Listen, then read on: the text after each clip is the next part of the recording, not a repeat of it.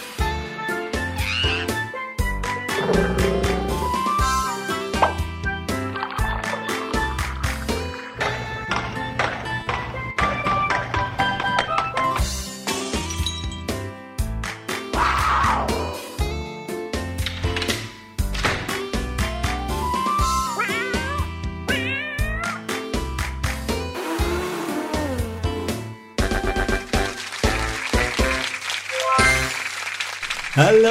สวัสดีครับ ใครได้ยินเสียงนี้แน่นอนครับเป็นเสียงของพี่หลุยและก็พี่แนนเองค่ะ พวกเรามากันแล้วนะครับ กับรายการเสียงสนุกครับ เจอกันหนึ่งชั่วโมงเต็มเช่นเคยเลยนะครับ ใช่แล้วละค่ะ มีตอนใหม่ ๆ ออนแอร์กันทุกสัปดาห์ก็ทุกวันสิ ทุกวันเลย สัปดาห์ละ5วันติดเลยนะครับ วันจันทร์ถึงวันศุกร์ ส่วนวันเสาร์อาทิตย์ก็พักกันสักครู่นะครับ แล้วก็สัปดาห์หน้ามาว่ากันใหม่ แต่ว่าในช่วงที่เราไม่ได้ออกอากาศนะครับ หรือไม่ได้อัพตอนใหม่ขึ้น ในวันเสาร์อาทิตย์เนี่ยก็สามารถฟังย้อนหลังได้เหมือนกัน ใช่แล้วค่ะ วิธีฟังรายการเราก็ง่ายมากเหลือเกินครับ ใช่แล้วค่ะพี่หลุย เพียงแค่เราเข้าไปที่เว็บไซต์ไทย PBS ค่ะหาที่เป็นวิทยุ แล้วก็เลือกหารายการเสียงสนุกได้เลย ใช่พูดง่าย ๆ ก็คือเหมือนอย่างที่ฟังกันอยู่ตอนนี้นี่เองนะครับ แต่ว่าสำหรับเพื่อนๆที่ฟังรายการเสียงสนุกผ่านทางสถานีวิทยุนะตอนนี้มีแล้วนะครับ ที่รายการวิทยุในสถานีวิทยุชุมชนนะครับในหลาย ๆ จังหวัดเลยนะครับเอารายการเสียงสนุกเนี่ยไปออกอากาศแล้วก็ทำให้พวกเราได้พบได้เจอกันในหลาย ๆ จังหวัดนะครับ ใครฟังรายการเสียงสนุกอยู่ในจังหวัดไหน อย่าลืมเข้ามาทักทายกันได้ เข้ามาที่ Facebook ของไทย PBS Radio นะครับพอเห็นรายการเสียงสนุกปุ๊บคลิกเข้ามาพูดคุยกันเลย อ่า สวัสดีครับ มาจากจังหวัดเชียงใหม่ครับ จากจังหวัดสระบุรีครับอะไรเงี้ยจะได้รู้ว่ามีใครอยู่ที่ไหนฟังหรือว่าได้ยินเรากันบ้าง อ่าแต่ถ้าเกิดว่าฟังทางเว็บไซต์นะพี่หลุยว่า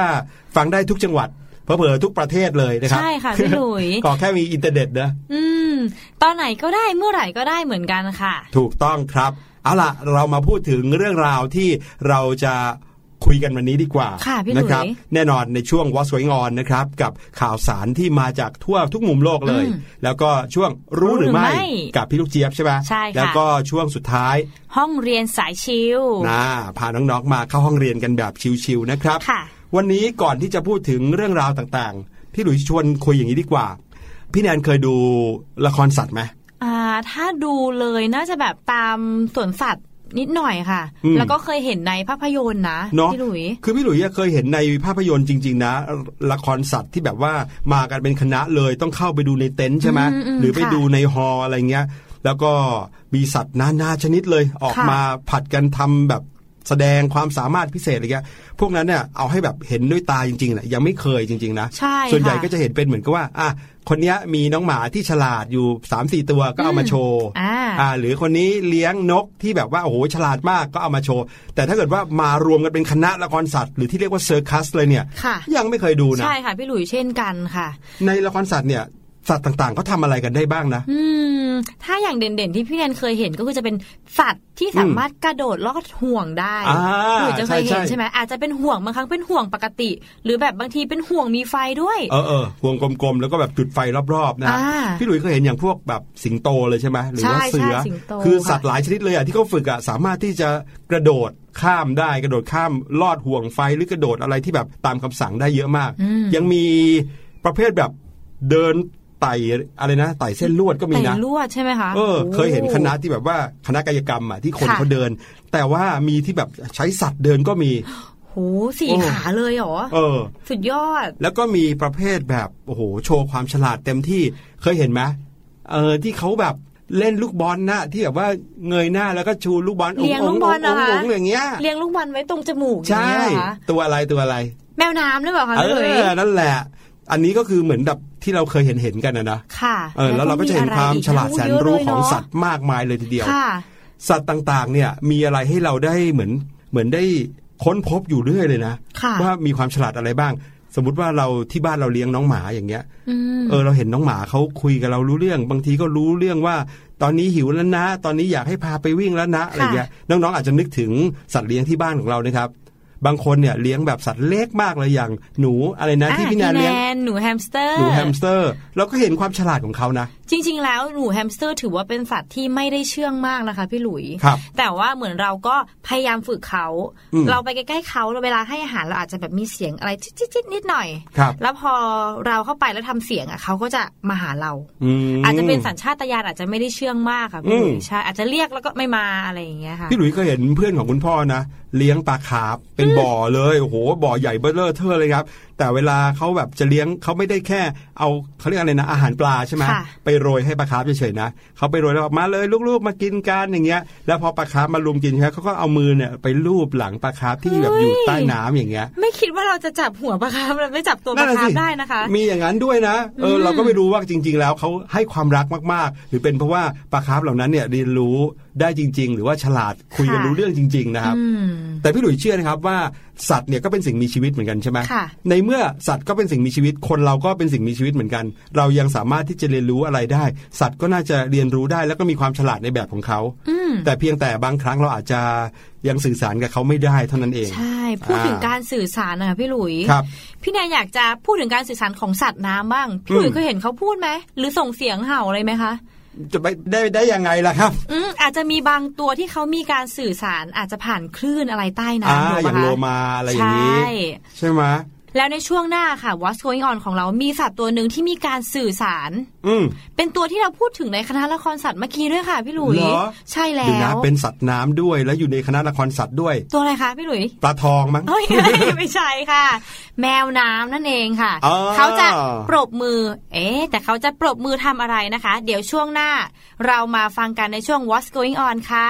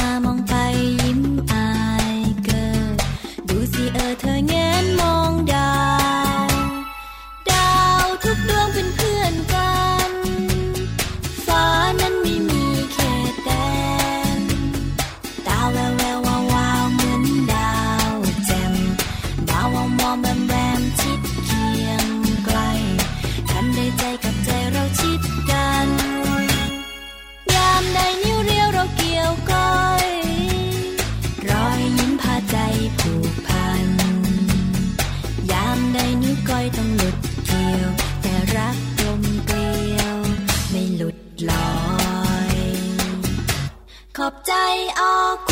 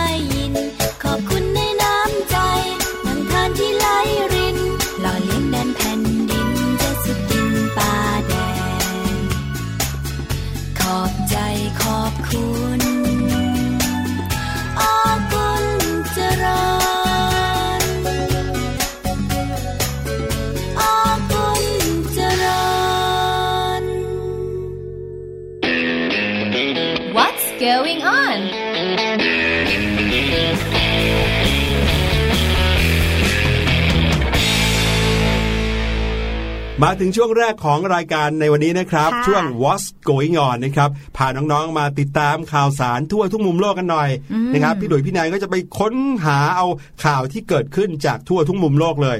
ตรงไหนมีอะไรเกิดขึ้นเอามาอัปเดตกันแบบนี้นะฮะวันนี้ข่าวแรกเมื่อกี้นี้บอกไปแล้ว เกี่ยวข้องกับความฉลาดหรือการสื่อสารกันของสัตว์ที่อยู่ใต้น้ำค่ะจริงๆเขาเป็นสัตว์น้ำไหมหรือเป็นสัตว์ครึ่งบกครึ่งน้ำหรือเป็นสัตว์อะไรฮะครึ่งบกขึ้นน้ำนะเพราะเขาหายใจบนบกได้นี่ถูกไหมแล้วก็อยู่ในน้ำว่ายน้ำได้ด้วย เจ้าแมวน้ำนี่มีความฉลาดกว่าที่เราคิดเยอะเลย อืมใช่แล้วค่ะ พี่หลุยค่ะปกติเราเนี่ยอาจจะเคยได้ยินว่า มีสัตว์น้ำบางชนิดที่เขามีการสื่อสารหรืออาจจะแบบเรียกชื่อเพื่อนเนี่ยใต้น้ำอย่างเช่นหวานที่เขามีเสียงประสานกัน แล้วก็ตอบรับกันเนี่ย ได้หลายพันกิโลเลยค่ะหรือแม่โลมาที่พี่หลุยบอกว่าสคลื่นเสียงใช่เป็นการเขาเป็นเรียกชื่อเพื่อนเลยนะคะพี่หลุยครับ แต่ว่าทีเนี้ยนักวิทยาศาสตร์เนี่ยค้นพบสิ่งใหม่และการสื่อสารเนี้ยเป็นของเจ้าแมวน้ำค่ะ โดยการที่เขาเนี่ยปรบมือแบบนี้คนปรบมือเรียกแมวน้ำเหรอเอ้ยไม่ใช่ค่ะ เป็นน้องแมวน้ำนี่แหละค่ะเขาปรบมือค่ะ โดยการค้นพบนี้นะคะเขาได้ตีพิมพ์ขึ้นครั้งแรกเนี่ย เมื่อประมาณ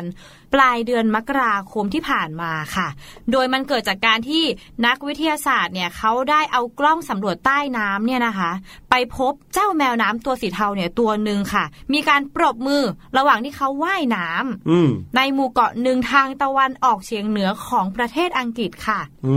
มคือเวลาที่เรานึกภาพเจ้าแมวน้ำเนี่ยว่ายน้ำไปเรื่อย ๆ ในน้ำเขาไม่ได้แบบว่าว่ายเร็วๆอย่างเดียว ในระหว่างที่ว่ายนั้นนะครีบเขาเอามาตบตบตบตบกันอย่างนี้ด้วยเขาไม่ตบด้วยความแบบว่ามีความสุขสบายใจอย่างนั้นเหรอไม่ได้ตบเหมือนไม่ได้ปรบมือเหมือนที่เราเห็นใน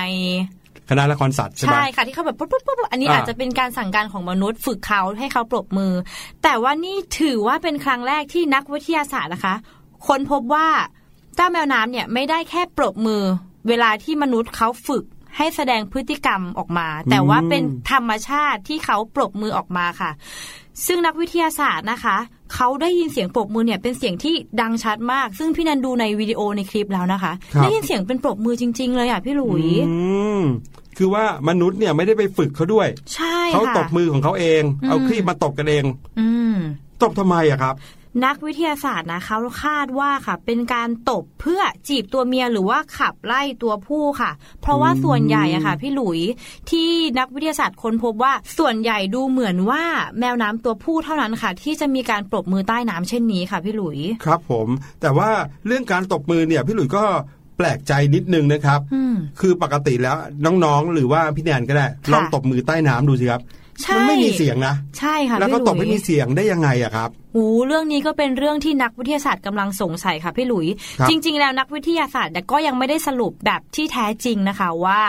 เจ้าแมวน้ำเนี่ยมันเป็นแค่ตัวผู้จริงๆ หรือว่าตบจีบตัวเมียหรือว่าไล่ตัวผู้อีกตัวหนึ่งจริง ๆ หรือเปล่า อาจจะต้องรอการวิจัยขึ้นมาอีกทีหนึ่งค่ะพี่หลุยแต่ว่าแค่เนี้ยเขาก็ได้รู้อะไรเยอะขึ้นเยอะแล้วนะใช่แล้วว่าอยู่ดีๆ เนี่ย แมวน้ำเขาก็สื่อสารกันด้วยวิธีการตบมือได้อยู่กันตบเสียงดังด้วยนะพี่ลุยเออนั่นน่ะสิอยากให้น้องๆได้ฟังเสียงจังเลยนะครับเป็นเสียงแบบการตบมือใต้น้ำ แต่ว่าดังแป๊ะแป๊ะแป๊ะแป๊ะแป๊ะอย่างนั้นเลย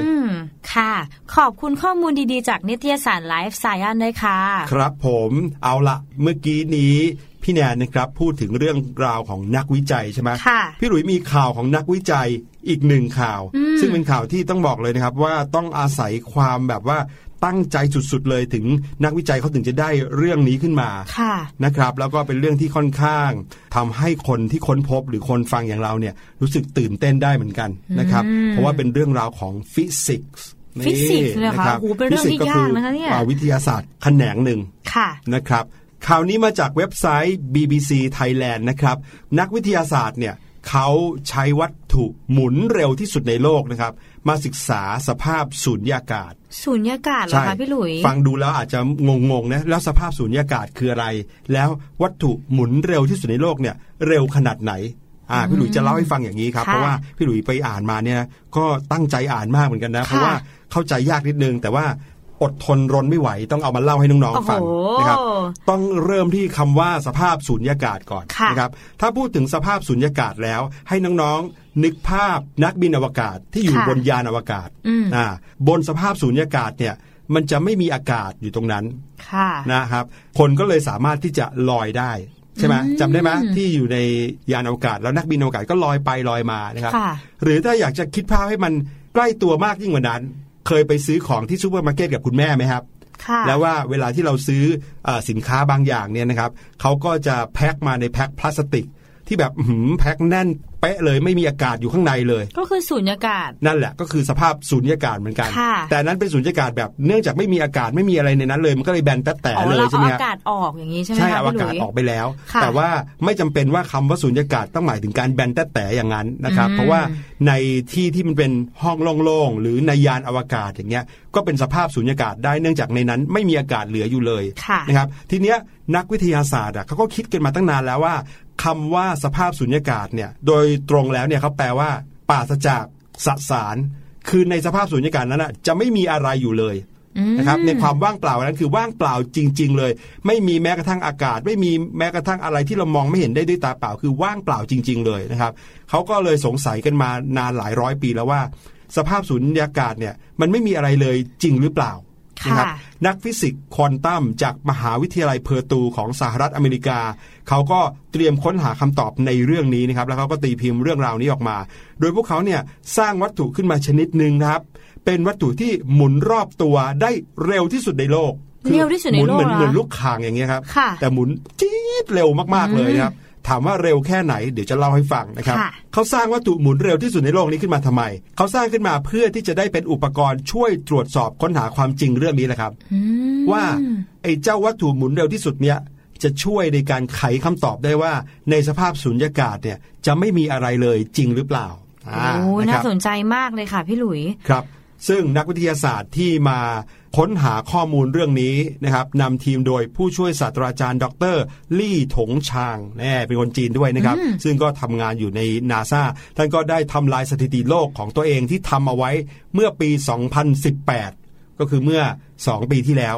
โดยการที่ดรลี่คนนี้เนี่ยนะครับ สามารถสร้างวัตถุหมุนเร็วที่สุดในโลกชิ้นใหม่ได้ ซึ่งไอ้คำว่าเร็วที่สุดในโลกนี้นะครับ สามารถหมุนตัวได้เร็วถึง3แสนล้านรอบต่อนาทีแสนล้านรอบแล้วคะพี่ลุยพี่ลุยมั่นใจนะครับว่าไม่มีใครนึกภาพออกแน่นอนว่าจะหมุนเร็วขนาดนั้นสามแสนล้านรอบต่อนาทีเนี่ยคือเร็วขนาดไหนพี่ลุยก็ยังนึกไม่ออก ไม่มีใครนึกออกแน่นอน แต่ว่าเร็วมากแน่ๆนะครับ แล้วเขาก็มีอุปกรณ์นะครับในระดับนาโนเลย คือระดับละเอียดมากที่สามารถที่จะคำนวณได้ว่ามันหมุนได้กี่รอบต่อนนาทีนะครับอันนี้คือนักฟิสิกส์ควอนตัมเขาศึกษากัน เรียกว่าเป็นการหมุนของวัตถุที่เร็วที่สุดในโลกเร็วกว่าการหมุนของวัตถุที่เร็วที่สุดในโลก ก่อนหน้านี้ถึง 5 เท่าห้าเท่าเลยเหรอคะซึ่งคนที่สร้างวัตถุหมุนเร็วที่สุดในโลกอันเก่าก็คือตัวดรลี่เองนี่แหละนะครับเขาเคยสร้างขึ้นมาทำลายสถิติของตัวเอง ของตัวเองนะครับ เคยสร้างขึ้นมาว่ามีวัตถุชนิดหนึ่งหมุนเร็วที่สุดในโลก มาวันนี้สร้างสถิติใหม่เร็วกว่าเดิมถึง 5 เท่าโอ้โหเก่งมากๆเลยอะค่ะแต่เขาสร้างวัตถุที่หมุนเร็วแบบนี้ขึ้นมาทำไมนะครับเขาบอกว่าวัตถุชนิดนี้คืออนุภาคที่เรียกว่าอนุภาคซิลิก้านะครับ ที่เรียกว่าเล็กมากๆเลย เล็กเล็กเล็กเล็กเล็กเล็กเล็กเล็กเล็กกว่าขี้เล็บอีกเล็กลงไปแบบเล็กเท่ากับสิ่งที่เรามองไม่เห็นด้วยตาเปล่าเลยแต่เราต้องทำยังไงถึงจะเห็นล่ะคะพี่หนุ่มงงมากเลยเพราะว่าอะไรไหมครับเขาสร้างขึ้นมาได้ยังไงก่อนดีกว่าในเมื่อมองไม่เห็นแต่เขาสร้างขึ้นมาได้ยังไง ไม่ใช่เพียงแค่สร้างขึ้นมานะครับ สร้างขึ้นมาแล้วรู้ด้วยว่ามันรูปร่างหน้าตายังไงนะครับ เหมือนกับว่าใช้กล้องจุลทรรศน์ระดับแบบโอ้โหซูเปอร์ซูมอะซูมเข้าไปเป็นร้อยเป็นพันเท่า มองเห็นเลยนะครับว่ารูปร่างของเจ้าอนุภาคนี้เนี่ยนะครับหน้าตาเหมือนกับดัมเบลเลยอ่ามีตุ้มสองตุ้มแล้วก็มีแกนตรงกลาง ใครเคยยกดัมเบลบ้าง พี่พี่นายเคยยกไหมเคยค่ะอ่าแบบนี้เลย แล้วหน้าตาของเจ้าอันเนี้ยมันก็ออกมาเหมือนกันเป๊ะเลยนะครับ กับรูปร่าง ใช่ครับ เป็นรูปร่างทรงกลมสองลูกเชื่อมติดกันนะครับ ทีนี้เขาก็ใช้ลำแสงเลเซอร์ ยิงไปที่อนุภาคอันนี้ครับ ยิงฟิวลงไปนะครับ พอยิงปุ๊บก็เลยไปกระทบให้อนุภาคเนี้ยหมุนเหมือนกับว่าลองนึกภาพนะครับ มีดัมเบลอันนึงเนี่ยวางอยู่หรือว่าเรายกขึ้นมา เรายกขึ้นมา แล้วก็มีอะไรมาแรงมากระทบด้านหนึ่งของเขาทำให้เขาเริ่มหมุนผักอ่าผักเหมือนกับลูกคางอย่างเงี้ยครับ หมุนคราวนี้ในพื้นที่ที่เป็นสุญญากาศอ่ะสิ่งหนึ่งที่เกิดขึ้นก็คือมันไม่มีแรงเสียดทานครับ แรงเสียดทานก็คือแรงที่ทำให้วัตถุเนี่ยหยุดการเคลื่อนไหวใชใช่ไหมครับ ในที่ที่เป็นสุญญากาศไม่มีแรงเสียดทานเนี่ยวัตถุก็เลยหมุนได้อย่างอิสระเลย และแน่นอนครับเขาหมุนเร็วมากๆถึง3ามแสนล้านรอบต่อนาทีนะครับมากมากเลยค่ะ หมุนฟูเร็วยิ่งกว่า เร็วยิ่งกว่านี้ ยิ่งกว่ามอเตอร์ที่เรานึกภาพออกเองนะครับ ค่ะ ทีนี้แหละครับ ความที่หมุนเร็วขนาดเนี้ย ทางนักวิทยาศาสตร์นำโดยดรลี่เนี่ยนะครับเขาก็บอกว่า ในเมื่อหมุนเร็วขนาดนี้แล้ว มันก็น่าจะมีอะไรบางอย่างเกิดขึ้นในการหมุนเร็วอันนี้นะครับ เมื่อเกิดขึ้นเร็วขนาดนี้ได้สิ่งนั้นเนี่ยนะครับน่าจะพิสูจน์ได้ว่าในความเป็นสุญญากาศ ในสภาวะสุญญากาศเนี่ยมันไม่ได้ว่างเปล่าสัทีเดียว มันมีอะไรบางอย่างเกิดขึ้น จริง ๆแล้วเราแค่อาจจะมองไม่เห็นนี้หรือเปล่าคะพี่หลุยครับผมเขาสร้างสิ่งนี้หรือว่าทดลองสิ่งนี้เพราะเขาอยากจะได้ข้อสรุปที่จะนำไปใช้ประโยชน์ในด้านต่างเช่นการพัฒนาทางวิศวกรรม เพื่อที่จะควบคุมอุปกรณ์อิเล็กทรอนิกส์ขนาดเล็กอะไรอย่างเงี้ยถ้าเกิดว่านักวิทยาศาสตร์สามารถค้นพบอะไรใหม่ๆ ได้เนี่ยมันจะถูกพัฒนาไปเรื่อยๆ แล้วก็นำมาสู่การคิดค้นอะไรที่จะช่วยเหลือมนุษย์โลกได้มากขึ้นครับ เช่นเรื่องของการใช้กล้องส่องเข้าไปในร่างกายคนเพื่อผ่าตัดอย่างเงี้ย ในอดีตก็ไม่มีใช่ไหมครับ แต่มีคนที่คิดค้นขึ้นมาได้ ก็เพราะว่ามีการศึกษาแบบเนี้ยต่อเนื่องไปเรื่อยๆเรื่อยๆ ก็เลยมีการศึกษากันแบบนี้ แล้วก็เลยมีสิ่งใหม่ ๆ เกิดขึ้นตลอดเวลาเลยนะครับต้องบอกเลยว่าเรื่องเรื่องวันนี้นี่ถือว่ายากนิดนึงนะครับใช่ค่ะน้องๆ ฟังแล้วอาจจะยังงงๆไม่เป็นไรนะครับฟังซ้ำได้ หรือถ้าเกิดว่ายังฟังไม่เข้าใจยังไงนะก็ไม่ต้องซีเรียสคิดซะว่าการที่มนุษย์เนี่ยนะครับไม่ยอมหยุดค้นคว้า ไม่ยอมหยุดค้นหาความจริง ก็จะทำให้ได้อะไรใหม่ ๆ ขึ้นมาอยู่อย่างต่อเนื่อง ค่ะอจริงๆแล้วพูดถึงนักฟิสิกส์อะค่ะ พี่หลุย เขามีความพยายามมากๆนะคะ แล้วก็เก่งมากๆด้วย ที่เขาไม่หยุดเลยในเรื่องต่างๆ ค่ะ แต่ว่าพูดถึงเรื่องฟิสิกส์อะค่ะ เป็นเรื่องที่คิดว่าน้องๆหลาย ๆ คนอาจจะยังไม่รู้ว่าฟิสิกส์คืออะไรน้องๆชั้นประถมเนี่ยเวลาเรียนเราก็เรียนวิชาวิทยาศาสตร์ใช่ไหมแต่พอขึ้นขึ้นไปเป็นพี่มัธยมปุ๊บนะครับวิทยาศาสตร์จะถูกแบ่งแยกย่อยสาขาออกไปอีกนะครับ แบ่งเป็น 3 อย่างใหญ่ๆนะก็คือฟิสิกส์ค่ะ เคมี แล้วก็ชีววิทยาอ่า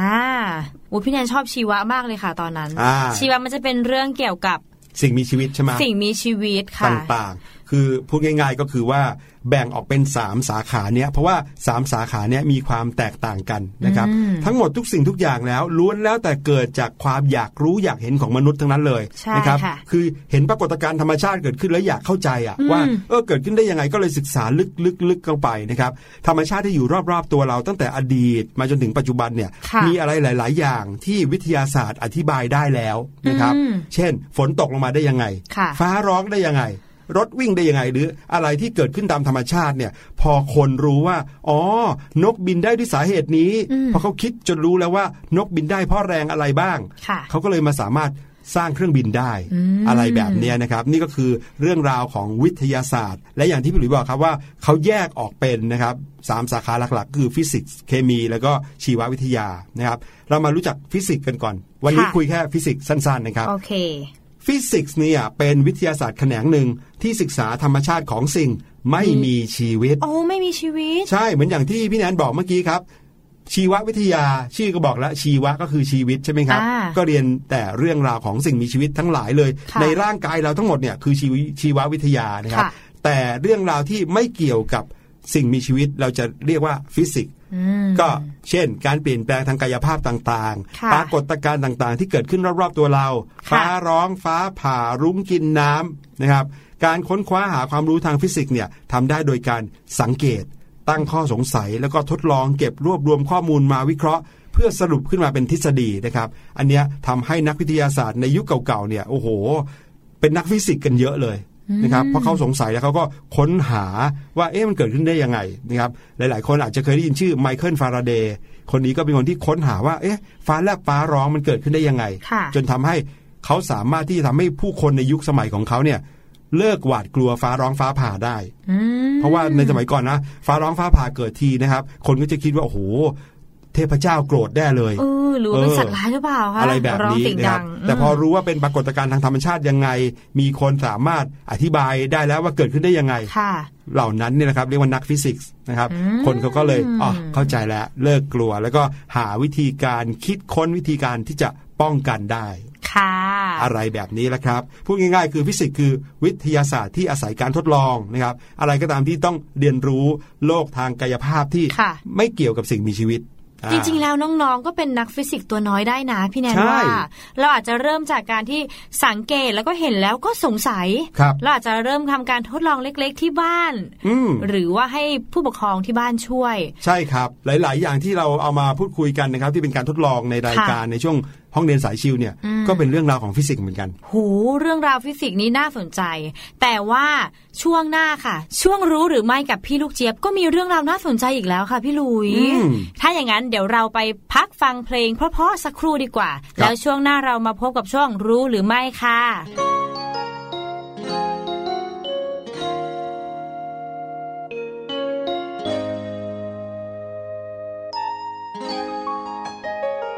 สิ่งหนึ่งในใจ เธอเก็บไว้มานาน เก็บอยู่ทุกวัน ไม่แบ่งปันให้ใคร คือรักสวยงาม รักพร้อมจะให้ เปิดใจรักไป อย่าเก็บไว้คนเดียว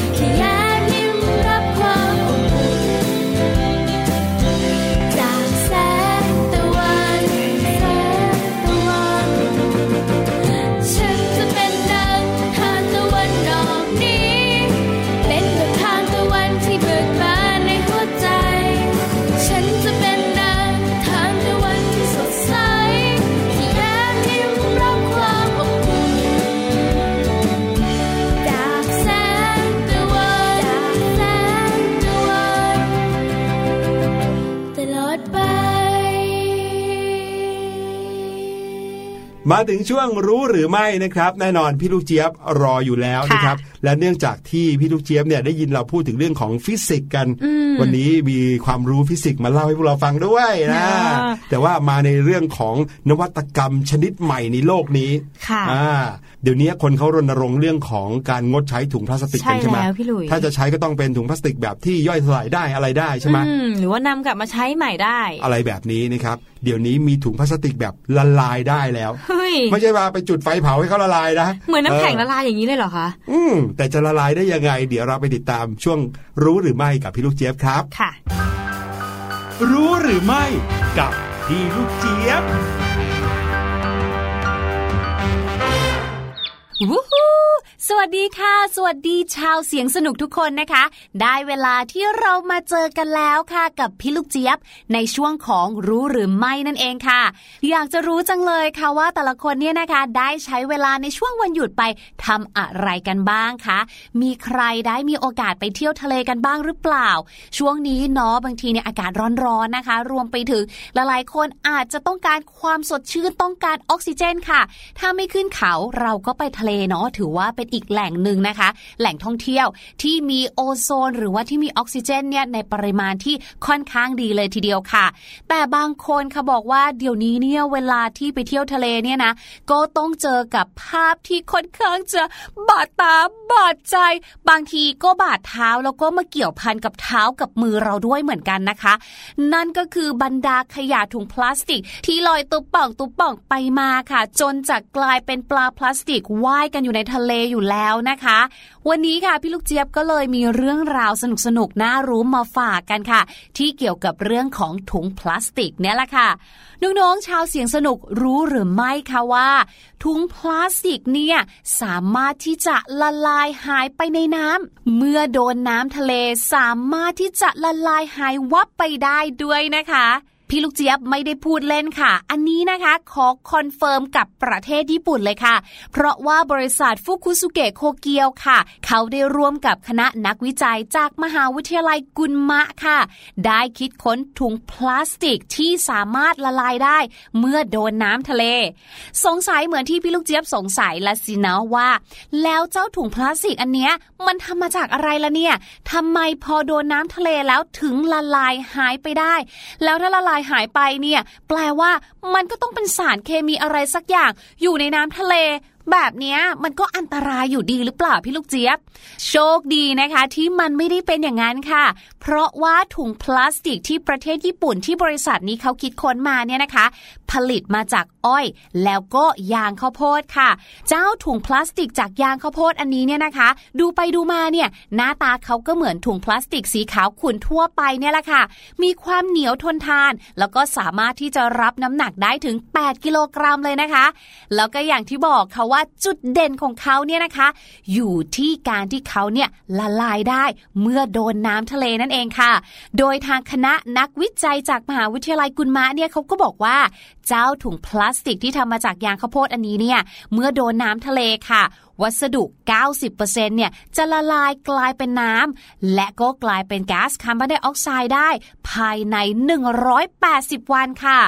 ส่วนสาเหตุที่เขาผลิตพลาสติกแบบนี้ขึ้นมานะคะ ไม่ต้องสืบเลยละค่ะ ก็เพราะว่าเขาเนี่ยนะคะ อยากจะลดปัญหาขยะในมหาสมุทรนั่นเอง ในเมื่อการพยายามลดพฤติกรรมการใช้ถุงพลาสติกให้น้อยลง หรือการปรับพฤติกรรมให้คนเนี่ยนะคะ หันมาใช้ถุงพลาสติกได้น้อยลงเนี่ยอาจจะดูยากากเกินไปนะคะ เขาก็เลยเหมือนกับพยายามหาแผน 2 ขึ้นมาค่ะว่า ดังนั้นเนี่ยถ้าวิธีการลดเนี่ยมันอาจจะช้าไปใช่ไหมคะ ถ้าเกิดว่าเขาเนี่ยสามารถที่จะคิดค้นถุงพลาสติก ที่มันละลายหายไปได้หรือไม่เป็นปัญหาขยะให้กับสิ่งแวดล้อม ก็น่าจะดีกว่า เขาก็เลยร่วมมือกันคิดถุงพลาสติกดีๆ แบบนี้เนี่ยแหละค่ะแต่ถึงแม้ว่านะคะ คุณสมบัติของเจ้าถุงพลาสติกจากยางข้าวโพดเนี่ยจะดีดีดีขนาดไหน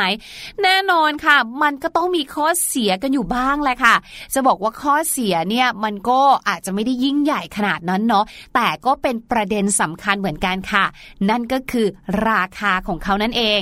เพราะว่าต้นทุนหรือว่าราคาของถุงพลาสติกที่ทำมาจากยางข้าวโพดเนี่ยนะคะ สูงกว่าถุงพลาสติกทั่วไป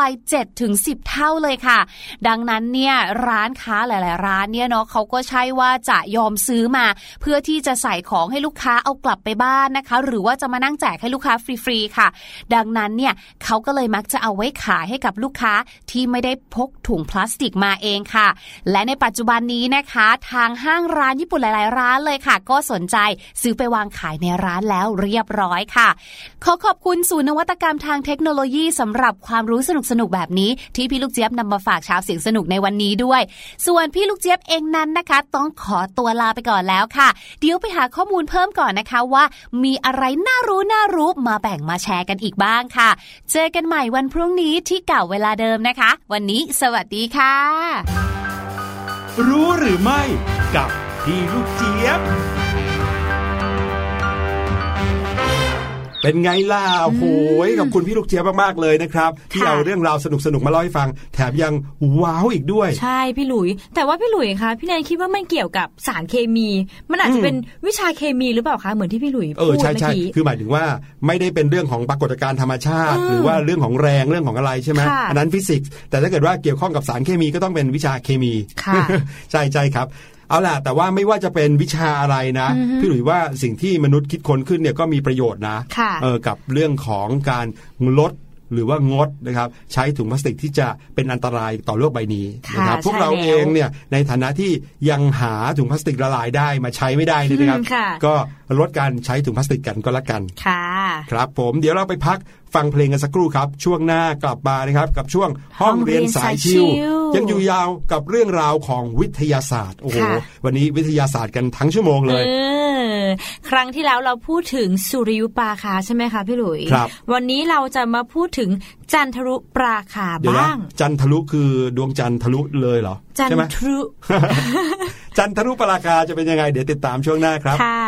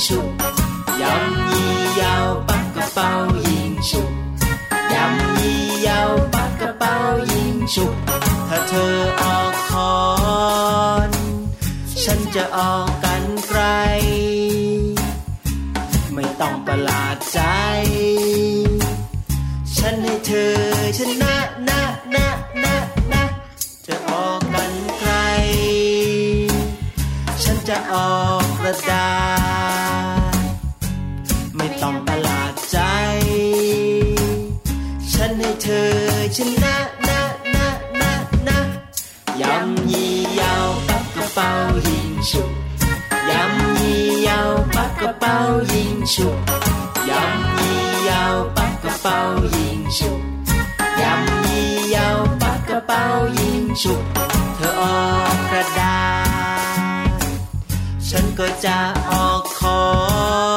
นไม่ต้องร้อนใจ ฉันให้เธอชนะนะนะนะนะ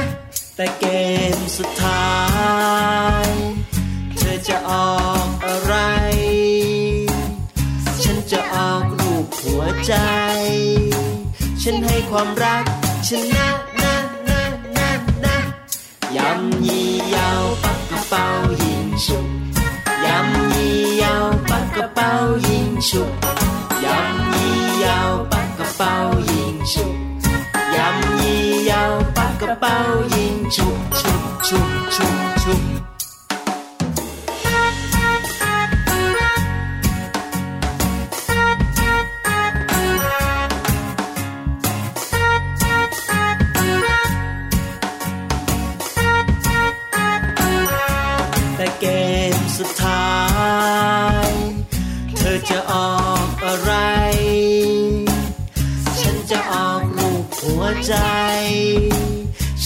ความรักชนะนะนะนะนะความรักชนะทุกอย่าง ความรักชนะทุกอย่าง ความรักชนะทุกอย่างพ่อแม่บอกไว้อย่างนั้นนะนะนะนะยำยีเยาวปักกระเป๋ายิงฉุกยำยีเยาวปักกระเป๋ายิงฉุก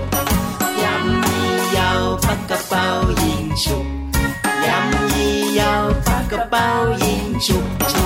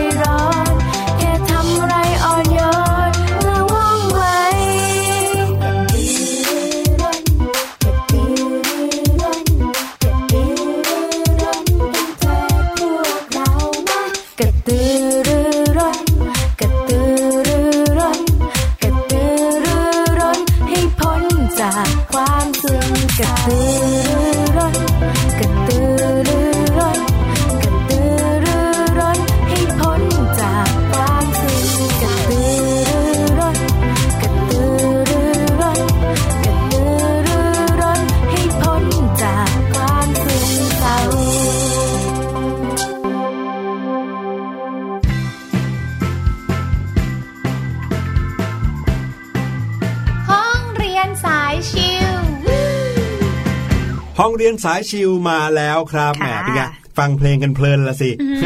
มาถึงช่วงสุดท้ายของเสียงสนุกในวันนี้แล้วล่ะครับ วันนี้เป็นคิวของวิชาวิทยาศาสตร์ โอ้วันนี้เนี่ยทำให้พี่หลุยรู้สึกว่าจบชั่วโมงนี้ไปนะ แทบจะใส่แว่นใส่เสื้อกาวเป็นนักวิทยาศาสตร์ได้เลยโอ้ยอาจจะเป็นแรงบันดาลใจให้น้องๆ แบบอยากจะเป็นนักวิทยาศาสตร์ขึ้นมาเลยก็ได้นะะหรือไม่ก็อาจจะปิดรายการแล้วก็บอกว่าไปฟังเพลงดีกว่า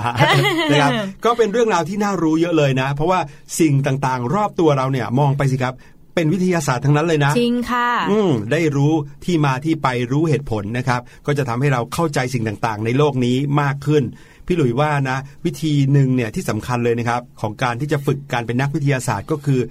ความช่างสงสัย เออมองนู่นปุ๊บมองนี่ปับ๊บรู้สึกมีข้อสงสัยว่าเกิดขึ้นได้ยังไงทำไมต้องเป็นแบบนี้ แล้วถ้าเป็นอย่างนั้นได้ไหมอะไรเงี้ยจะทำให้เราคิดต่อไปเรื่อยๆถ้าอยากรู้อะไรก็ถามเข้ามาได้นะครับพี่แนนคิดว่าน้องๆคงสงสัยแล้วล่ะค่ะ ว่าจันทรุปาคาเนี่ยมันเกิดขึ้นได้ยังไง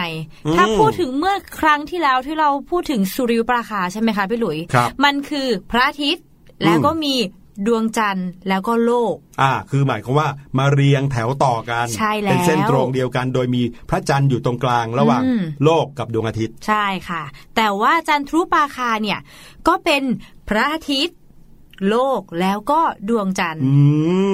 มาเรียงต่อกันนะครับ โดยมีโลกอยู่ตรงกลาง ระหว่างพระอาทิตย์และดวงจันทร์ใช่ค่ะ ซึ่งจันทรุปาคานะคะ เขาจะเกิดขึ้นเฉพาะในช่วงที่ดวงจันทร์เนี่ยเต็มดวงเท่านั้นค่ะคเมื่อดวงอาทิตย์โลกและดวงจันทร์มาเรียงในแนวเส้นตรงเดียวกันค่ะ พอดวงจันทร์เคลื่อนเข้าไปในเงาของโลกเหมือนโลกกำลังบังพระจันทร์ค่ะพี่หลุย แสงอาทิตย์ที่ส่องมายังพื้นผิวของดวงจันทร์เนี่ยมันก็เริ่มจะลดน้อยลงเหมือนเราเนี่ย สามารถเห็นดวงจันทร์ได้น้อยลง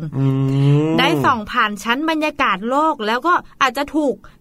ชั้นฝุ่นหรืออนุภาคต่างๆ ที่อยู่ในชั้นบรรยากาศกระเจิงไปกระเจิงแสงไปทำให้เราเนี่ย ไม่สามารถที่จะมองเห็นดวงจันทร์ได้ชัดเจนเหมือนปกติค่ะ พี่หลุยครับผม การกระเจิงของแสงดังกล่าวนะคะ ทำให้แสงที่สะท้อนผ่านชั้นบรรยากาศของโลกไปยังดวงจันทร์เนี่ยเหลือแค่เพียงอาจจะเป็นแสงสีแดง หรือไม่เห็นเลยทำให้เราไม่เห็นดวงจันทร์เลยค่ะพี่หลุยหรือถ้าเราเห็นก็จะเห็นดวงจันทร์เป็นสีแดงค่ะจึงเป็นจันทรุปราคาที่มีสีส้มอมน้ำตาล เหมือนเราเห็นเป็นพระจันทร์สีเลือดอย่างเงี้ยค่ะพี่พี่หลุยเคยได้ยินไหมเคยได้ยินเคยได้ยินเคยได้ยินชื่อละครอพี่หลุยอธิบายน้องๆอย่างนี้ก่อนนะครับ ว่าอย่างที่พี่แนนบอกเมื่อกี้เลยว่า คืนที่เกิดจันทรุปราคาเนี่ย มักจะเป็นคืนพระจันทร์เต็มดวงค่ะแน่นอนครับเมื่อเป็นคืนพระจันทร์เต็มดวงเนี่ย พระจันทร์จะต้องส่องสว่างดวงใหญ่เต็มท้องฟ้าลมมากเรานึกภาพตามนะครับจากที่เราเนี่ย แงนมองดูพระจันทร์โอ้โหสีนวลสวยงามนะครับกำลังแบบเพลิดเพลินกับสีนวลแสงของพระจันทร์อยู่ดีๆ อยู่ดีๆนะครับพระจันทร์ก็หายไปอยู่ดีๆ พระจันทร์ก็เคลื่อนที่หายไปไหนก็ไม่รู้มีเงามาบังนะครับ แล้วพระจันทร์ก็กลายเป็นสีแดง แล้วอยู่ดีก็หายไปลองนึกภาพตามนะครับ ถ้าเกิดว่าเป็นคนในสมัยก่อนนู้นที่เขายังไม่รู้จักวิทยาศาสตร์อ่ะเขากลัวเลยนะเขาจะคิดเลยว่า โห คืนนี้ทำไมพระจันทร์เป็นสีเลือดใช่เกิดอะไรขึ้นอาเพศอะไร หรือเปล่าหรือว่าอย่างที่คนเขาเรียกว่าราหูอมจันทร์ราหูก็คือยักษ์นะครับ มาอมดวงจันทร์แล้วก็ทำให้พระจันทร์เนี่ยหายไปเกิดขึ้น เพราะว่าคนเนี่ยไปทำอะไรผิดผิดเข้าอะไรอย่างเงี้ย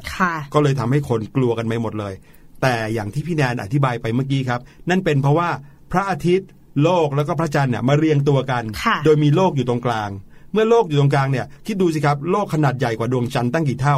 ก็บางดวงจันทร์ชมิดเลยจากเงาหรือว่าจากแสงของดวงอาทิตย์นั่นก็เลยทำให้อยู่ดีๆเนี่ยจากที่คนเรามองเห็นดวงจันทร์จากแสงสะท้อนมาจากดวงอาทิตย์เนี่ย ตัวโลกเองเข้าไปบางปุ๊บคราวนี้ ในเมื่อโลกไปบางแล้ว พระจันทร์ไม่ได้แสงจากดวงอาทิตย์แล้ว พระจันทร์ก็เลยหายไปนั่นเองง่าย ๆแค่นี้เองนะครับ ซึ่งจันทรุปราคานะคะ จริงๆ มันมีการที่เกิดหลายอย่างพี่หลุยที่เขาเรียกอาจจะเป็นการเกิดจันทรุปราคาเต็มดวงรหรือเป็นจันทรุปราคาเพียงบางส่วนค่ะครหรือว่าอีกอย่างหนึ่งที่เมื่อกี้เราพูดถึงจันทรุปราคาแบบสีเลือดนะคะพี่หลุยออาจจะเกิดได้ทั้ง 3 กรณีเลยค่ะใช่แล้วแล้วส่วนที่เขาเป็นสีแดงสีเลือดอะไรเนี่ยนะครับจำได้ไหมพี่หลุยพี่แดนเคยเล่าให้น้องๆฟังว่าแสงสีที่สามารถหูส่องตรงทะลุไปไกลที่สุดได้เลยค่ะ ตอนที่เราพูดถึงไฟจราจรแดงเหลืองเขียวอ่าแสงสีที่ทำให้ไฟจราจรที่เป็นสัญญาณหยุดต้องเป็นสีแดงอ่ะก็เพราะว่าแสงสีแดงเนี่ยคือแสงที่โอ้โหทะลุไปมองได้ไกลที่สุดนะครับเช่นเดียวกันนะครับคลื่นแสงที่ยังคงเหลือส่องตรงจากดวงจันทร์มาถึงดวงตาเราอ่ะก็เลยเหลือเพียงแค่สีแดงสีเดียวเพราะสีอื่นเนี่ยโดนบังไปหมดแล้ว ค่ะพี่หลุยคะและเนื่องจากเงาของโลกที่มันใหญ่กว่าดวงจันทร์มากอะค่ะพี่หลุยครับเวลาที่เกิดจันทรุปราคาเนี่ย จึงกินเวลาเกือบสี่ชั่วโมงเลยค่ะ ครับผม แต่ส่วนจันทรุปราคาเต็มดวงนะคะ อาจจะเกิดนานแค่เพียงชั่วโมง 40 นาทีค่ะ พี่หลุยครับผม แต่นี่ก็ถือว่าเกิดนานกว่าสุริยุปราคามากเลยใช่เพราะถ้านึกภาพตามนะครับสุริยุปราคาเนี่ยดวงจันทร์เนี่ยเขาอยู่ตรงกลางระหว่างโลกกับดวงอาทิตย์ เขาก็จะเคลื่อนที่อยู่ตลอดเวลาอยู่แล้ว เพราะฉะนั้นเนี่ยมันก็เลยแป๊บเดียวจากเต็มดวงเป็นวินาทีโดยบางครั้งก็หายไปเลยใช่ไหมครับก็คลายออกจากเงาแล้ว แต่พอโลกของเราเนี่ยเป็นสิ่งที่อยู่ตรงกลางระหว่างดวงจันทร์กับดวงอาทิตย์ โลกมีขนาดใหญ่กว่ามากเลย ก็เลยเคลื่อนตัวช้ากว่า ในการที่จะปลดปล่อยแสงของดวงจันทร์ เลยใช้เวลานานเป็นชั่วโมงแบบนี้ละครับ โอ้สุดยอดมากเลยค่ะ เรื่องราววันนี้ที่วิทยาศาสตร์มากๆ เลยค่ะ พี่หนุ่ยโอ้โหบอกแล้วใส่แว่นหนาเตอะเลยล่ะวันนี้เอาละค่ะคงหมดเวลากับพวกเราสองคนแล้วนะคะ หวังว่าน้องๆจะได้รับความรู้นะคะ แล้วก็ได้รับแรงบันดาลใจมากมาย เลยจากรายการเสียงสนุกในวันนี้พวกเราสองคนอาจจะขอตัวต้องไปศึกษาข้อมูลเพิ่มเติมอีก เพื่อจะมาเล่าให้น้องๆฟังนะคะเดี๋ยวพบกันในครั้งหน้าเนาะ วันนี้ลาไปก่อนแล้ว สวัสดีครับ สวัสดีค่ะสบัดจินตนาการ สนุกกับเสียง เสริมสร้างความรู้ในรายการ เสียงสนุก